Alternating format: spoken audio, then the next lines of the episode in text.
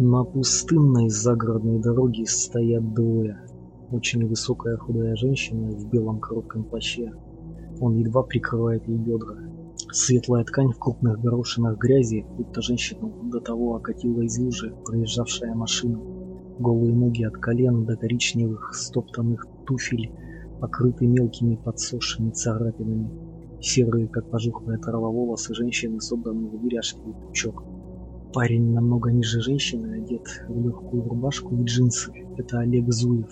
Он уложил голову на впалую грудь женщины. Руки его безвольно повисли. Рядом с ногой Зуева магнитофон. Из колонок доносится утробно-медное завывание. Женщина, запустив ладони в густые кудри Зуева, изучает дремлющую его голову, словно читает в ней. Тонкие бледные кисти, как два вдетых друг в друга костяных гребня. Женщина досматривает последние свидетельства и медленно размыкает сцепленные пальцы. Трубы затихают.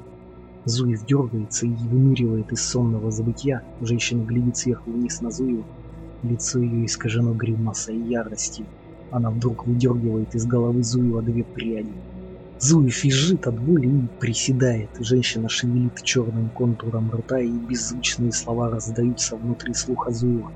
«Ты все испортил! Мы искали хромую 25 лет!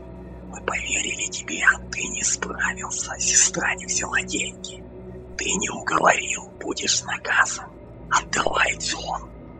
Зуев вытаскивает аудиокассету и протягивает женщине. «Я не виноват», — лепечет он, — «я все сделал правильно, я был в квартире. Меня никто не видел, я не знаю, почему сестра отказалась. Дзон все время играл, я еще раз попытаюсь, я исправлю». «Поздно! Лоскуты плевы заубцевались», — шипит женский голос. «Кровь высохла, семя смыто».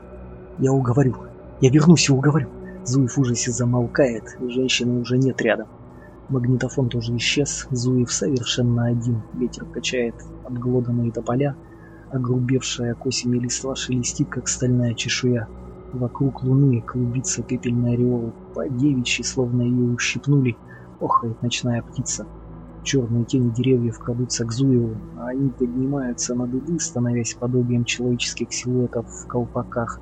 Онемевший Зуев даже не пытается бежать. Ночные фигуры окружают.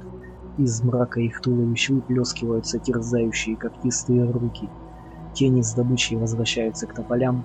На мгновение сливаются с ними и снова стекают на дорогу пустой оптической чернотой, точно сброшенные сутаны.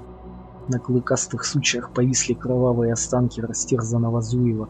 Из лилового ночного тумана над деревьями вдруг рассыпается хохочущая, каркающая стая. Птицы усаживаются на ветках и принимаются за еще теплое мясо.